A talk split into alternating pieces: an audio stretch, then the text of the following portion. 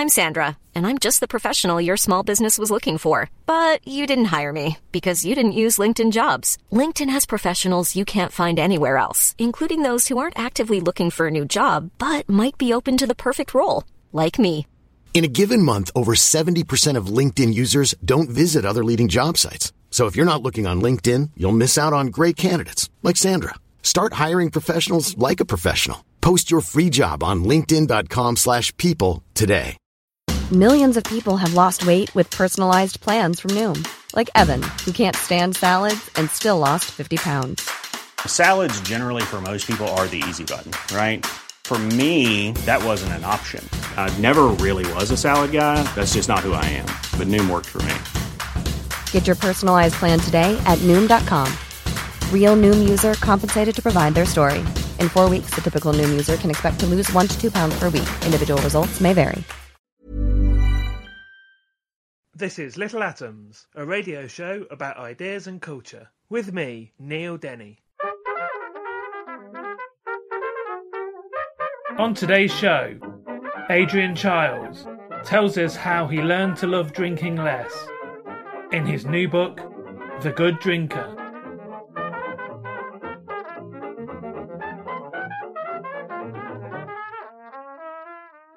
Adrian Chiles has been a presenter on B B C Radio five Live since the day it started in nineteen ninety-four.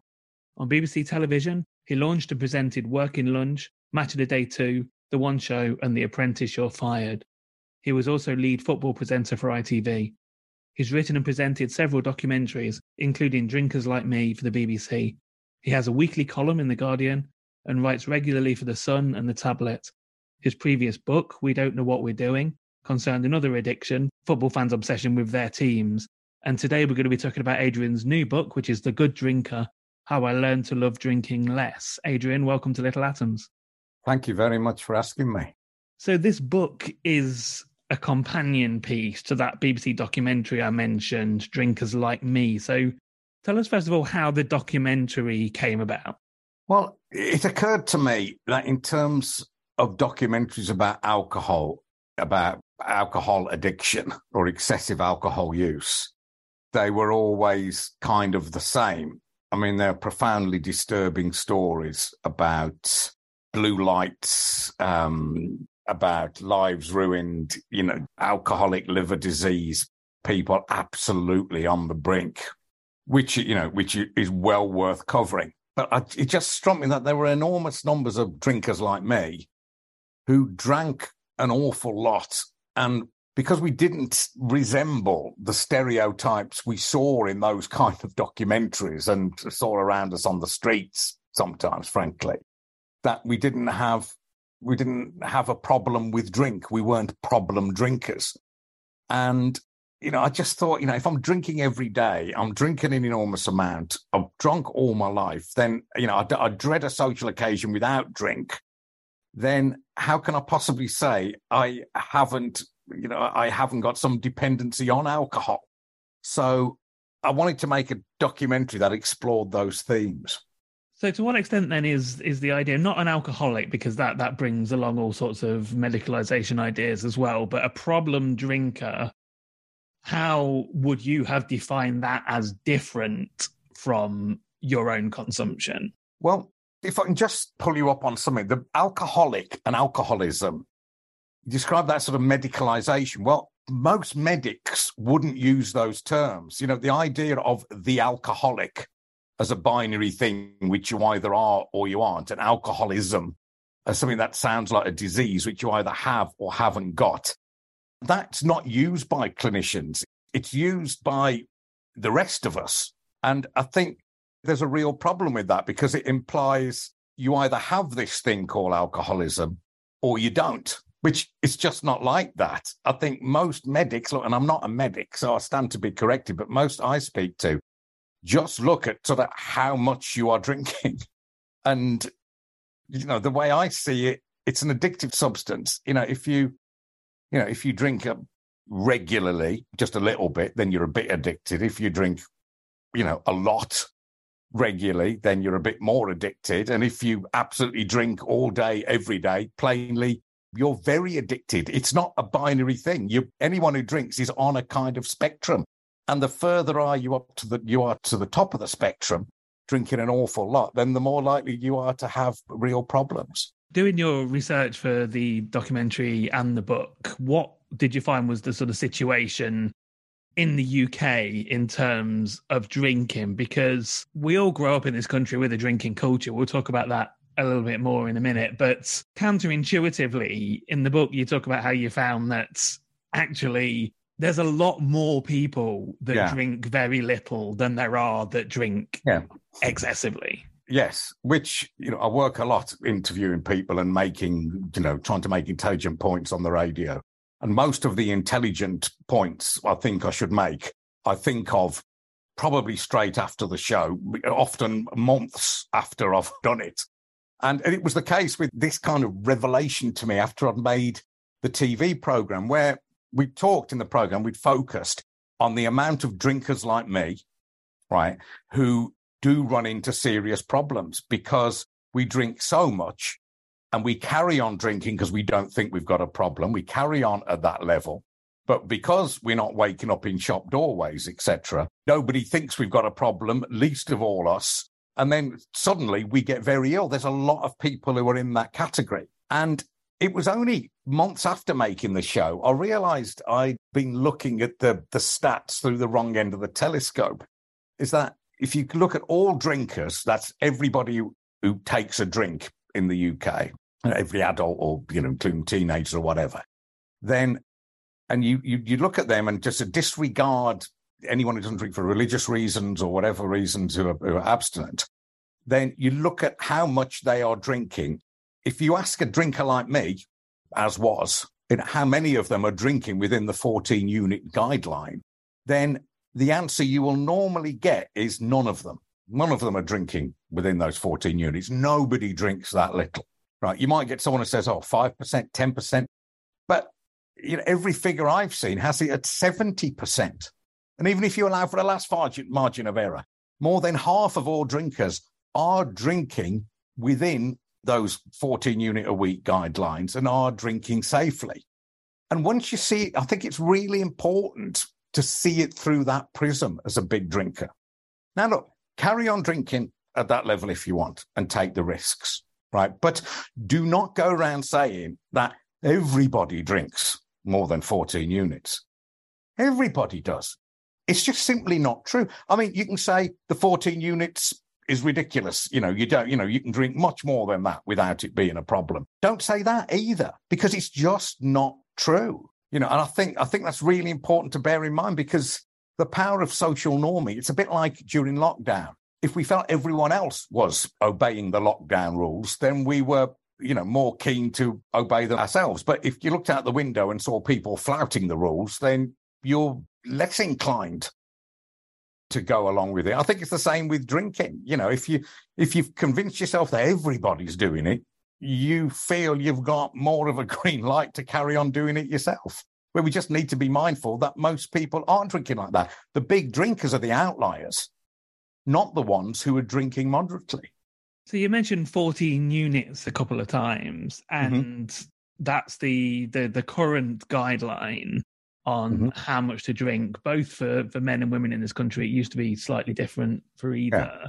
Now, units are a thing that, I mean, I think it's one of those things that acts as the sort of barrier for people contemplating how much they're drinking, because it looks more complicated than it actually is. Yeah. But at the same time, unlike, you talk about this in the book, unlike other foodstuffs, there's no way to directly relate units to the thing you are consuming, because it doesn't say, you go to the pub, it doesn't say on the tap how many units are in mm-hmm. this pint.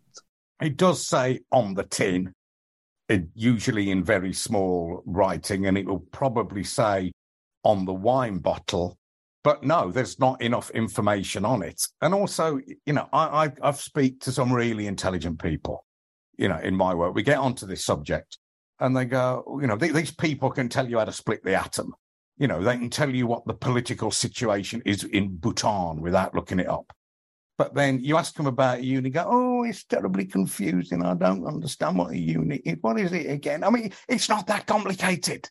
you know, and also you can work it out very roughly. Half a pint of beer is a bit more than one unit.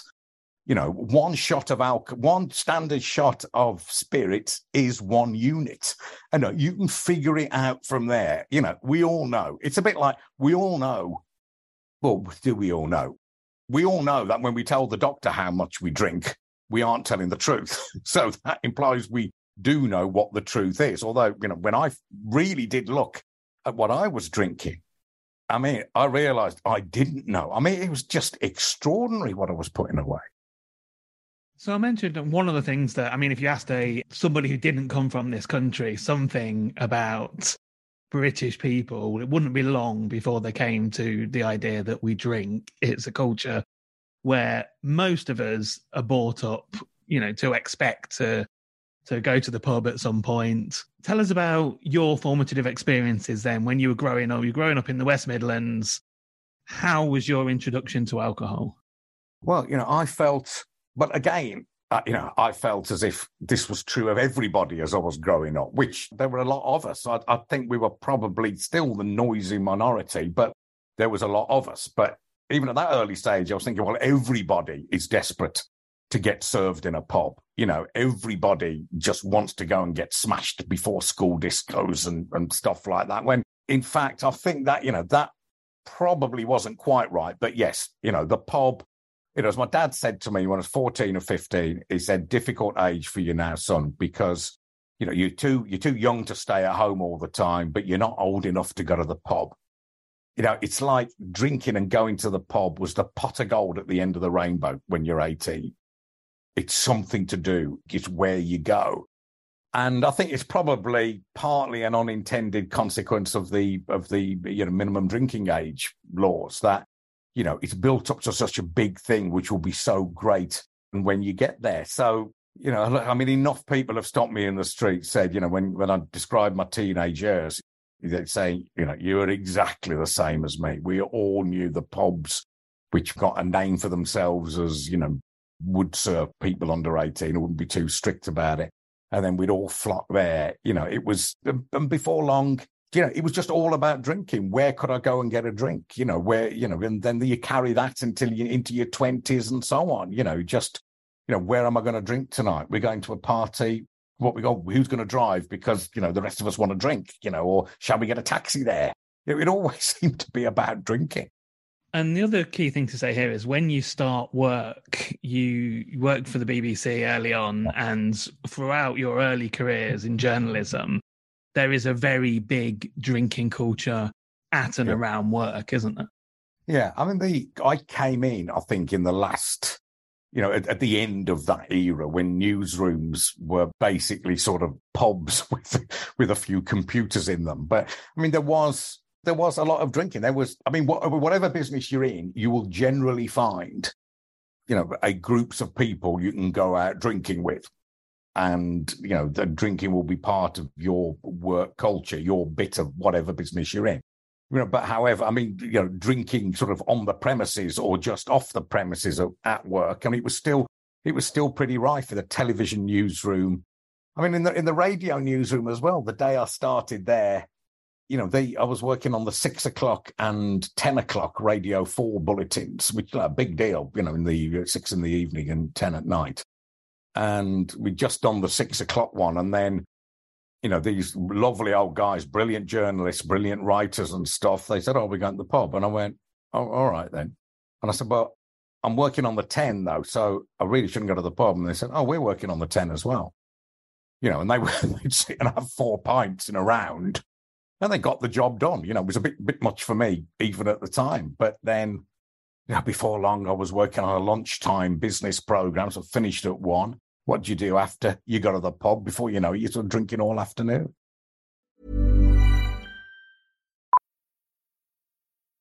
Millions of people have lost weight with personalized plans from Noom. Like Evan, who can't stand salads and still lost fifty pounds. Salads generally for most people are the easy button, right?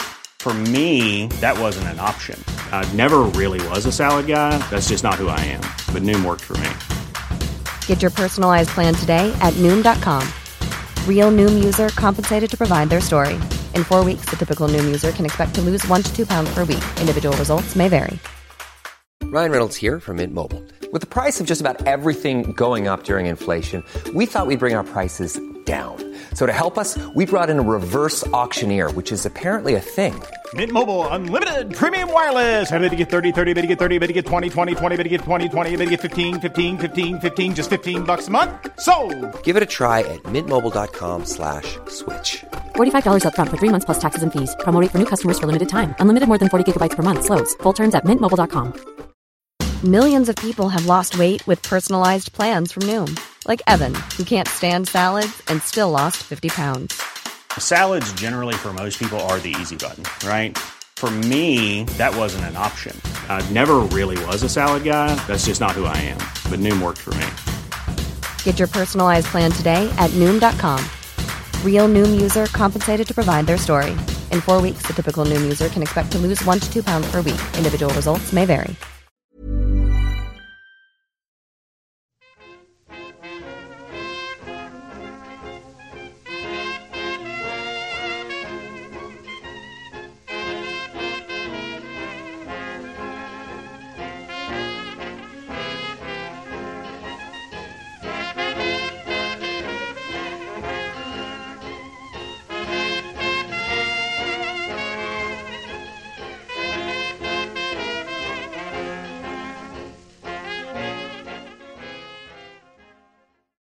You're listening to Little Atoms. I'm Neil Denny. Today I'm talking to Adrian Chiles, and we're talking about his book, The Good Drinker, How I Learned to Love Drinking Less.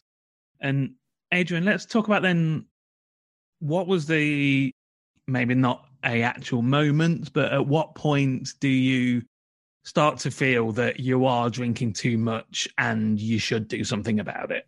Oh, look, there were several, I mean, there were several moments. I mean, sort of practically speaking, in terms of hard facts, if you like, there was the first day of filming of that documentary where they filmed me on a Saturday. Um, my team, West Brom, were at home to Liverpool, and it was a lunchtime kickoff. So in the pub beforehand, I mean, it was sort of morning, which, you know, ten, half ten, we met in the pub. Now, look, that, you know, that's unusual, but by no means unheard of. And I drank four pints of Guinness, which is on the high side for me ahead of a game, but again, by no means unheard of. Then we went to the game, didn't actually drink anything all afternoon, went back to, got the train back down to London, went to my friend's fortieth birthday. It was a warm day, so I had a couple of pints when I got there, you know, mandatory glass of Prosecco or whatever, to toast the uh, the, the birthday girl.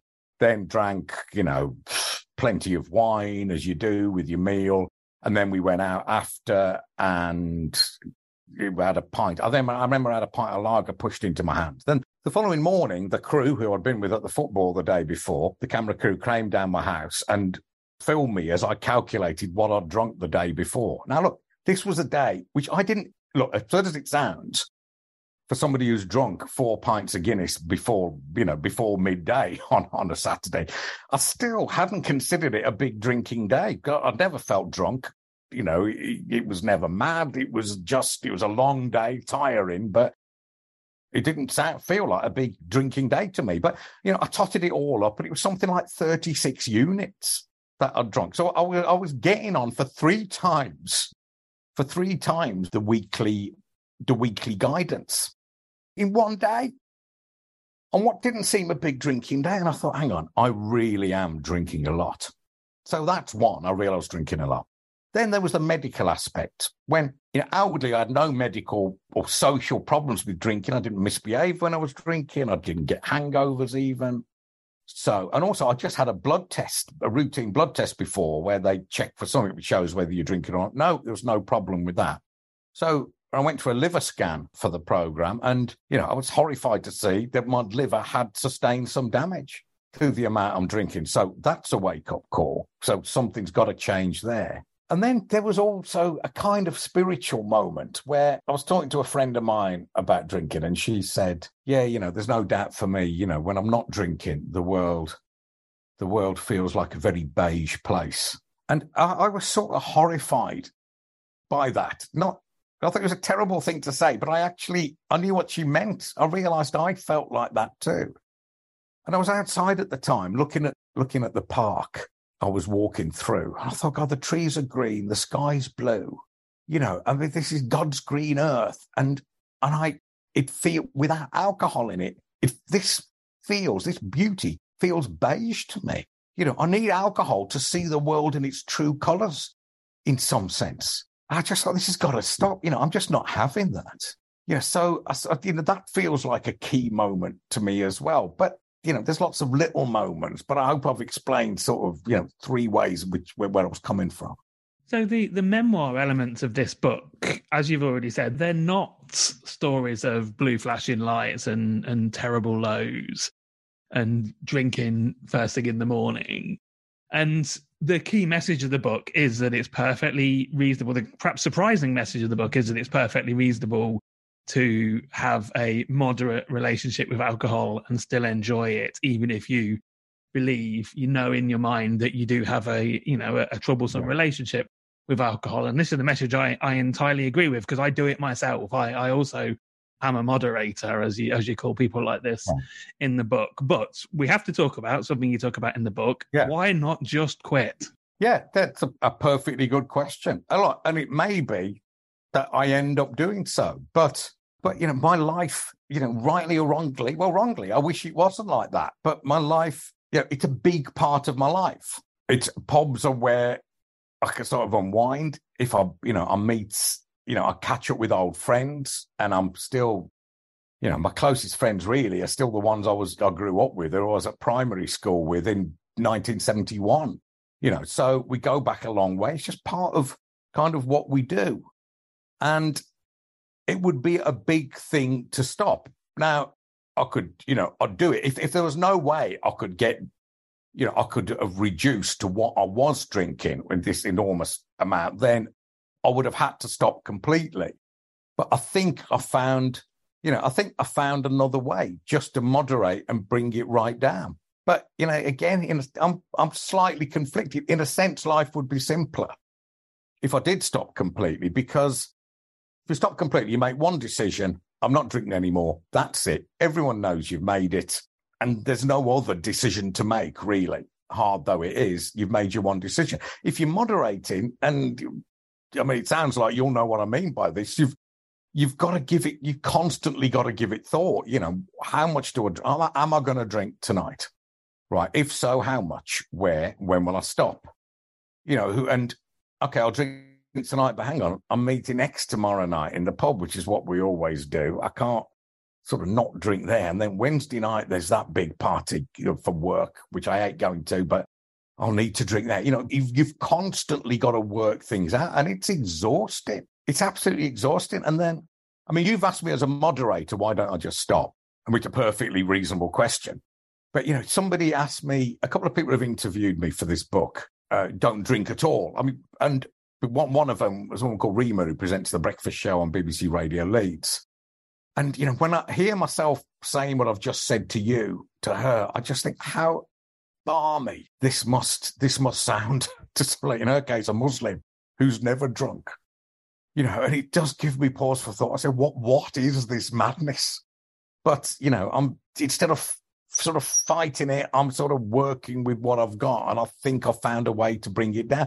And I think it's important to do so, because for a lot of drinkers, this sort of rather deep held belief that we have, that if you drink a lot, the only true way of addressing it is to stop completely.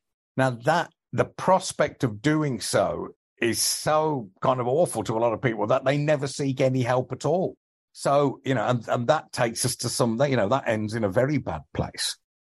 So the idea of, of being a moderator, you talk about the the sort of position that has in the in the pantheon of people that have a problematic relationship with alcohol. So so how do people who are who have had problems with alcohol and are now sober, and people that are like, you know, I've been sober for a year, I've been sober for twenty years.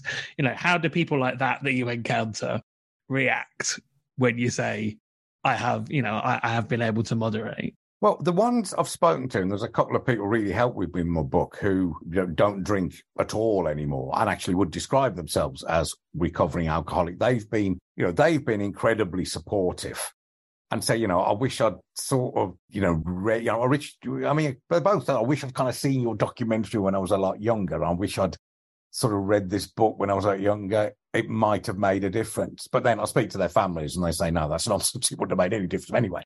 Leaving that aside, and when people stop you in the street, people often come up to me, and I mean, it's like moderation doesn't compute with people. Nobody ever comes up in the street and said, "Oh, how's your moderating going?" They say, yeah, "They go, uh, you're still on the wagon. I hear you've stopped drinking." You know, it's, that's all I ever get asked. And sometimes in a pub, I'll go, I'll, I'll have a drink, and they go, "I thought you'd stopped." So I have never once said I'd stopped. The documentary wasn't about that, and the book's not about that. But it seems to be the only way people can compute it. So somebody might come up to him in the street and say, "Oh, I understand you've stopped." You know, they might say, "Oh, you're a friend of Bill's," which is code for being in, in A A. And I go, "No, no, I haven't stopped. I've just moderated." And then they, you know, they might give me a sad smile, tap me on the shoulder, say, "Oh, okay, okay, well, well done." And I know what they're thinking. They're thinking, "Nah, poor lad's still in the grip of it. You know, he's he's kidding himself." Then, so people who take that attitude, it kind of, if you can convince them that you have successfully moderated from drinking an awful lot, they will then just say or think, "Well, okay, you can't have had much of a problem in the first place then, can you?" You know, that's annoying too. You know, so us moderators need a break. Now, some of us may be kidding ourselves. Perhaps some of us didn't have a bigger problem in the first place. But the majority, you know, it's a noble thing to do. It never gets the Q, well, kudos is the wrong word, but it never gets the respect that sobriety does, giving up completely. You know, which is a great thing to have done. But, you know, you, moderation has got no beginning, no end. You know, you can't celebrate the anniversary of moderation. But you know when it started, really, and you definitely don't know when it finishes because it's always a it's always a work in progress. You talk in the book to a number of other people who describe themselves as moderators, and they all have, and yourself obviously, all have different techniques for how you deal with yeah. that. So tell us some of the ways in which people moderate. I mean, they, you know, there are many different ones and it's ever changing. There's the mode that, you know, most therapists possibly correctly would be suspicious of, where there's one bloke, a comedian I know, who, I mean, he he just, he just come hook or by crook, somehow manages to not drink for one hundred days a year. And he literally, he plans a non-drinking day. He marks up a calendar, you know, he thinks about it all the time. And so I, you know, that's just how he, that's how he does it.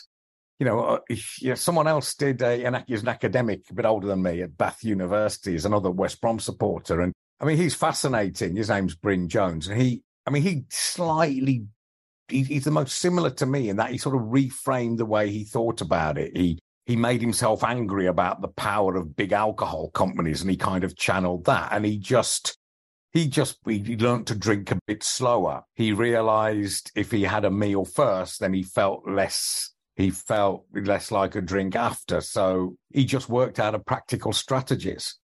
Others just reframed it in the sense, just worked out, which I, which has really helped me, realizing that the first drink. That the first drink is only, you know, is the only one that matters. That's the one that gives you the change of state. And then every subsequent drink is a vain, fruitless attempt to try and recreate the emotional change of state that the first drink gave you.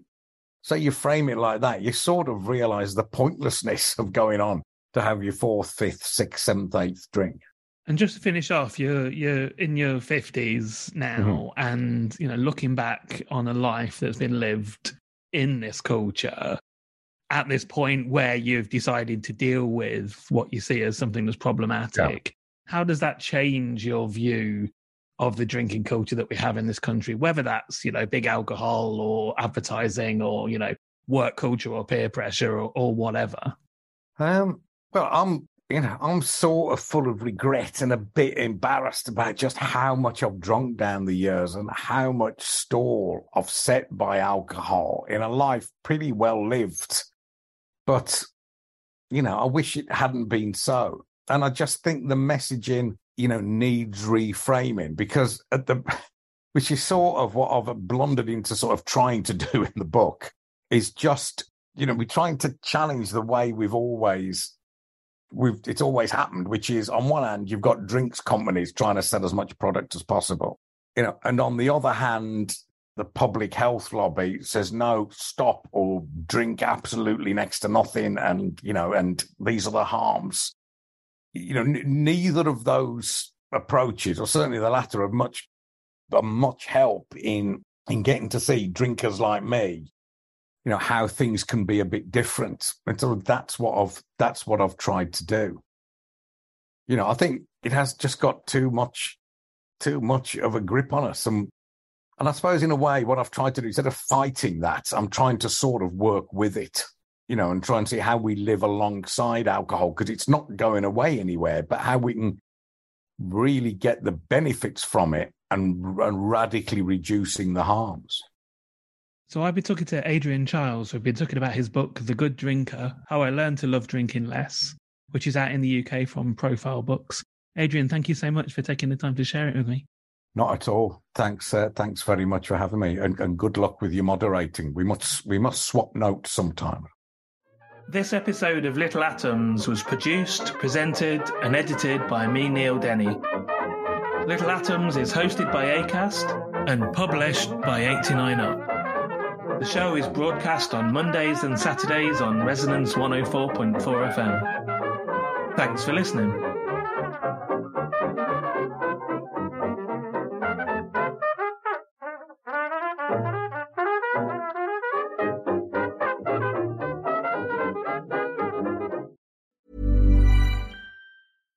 When you make decisions for your company, you look for the no-brainers. And if you have a lot of mailing to do, Stamps dot com is the ultimate no-brainer. It streamlines your processes to make your business more efficient, which makes you less busy. Mail checks, invoices, legal documents, and everything you need to keep your business running with Stamps dot com.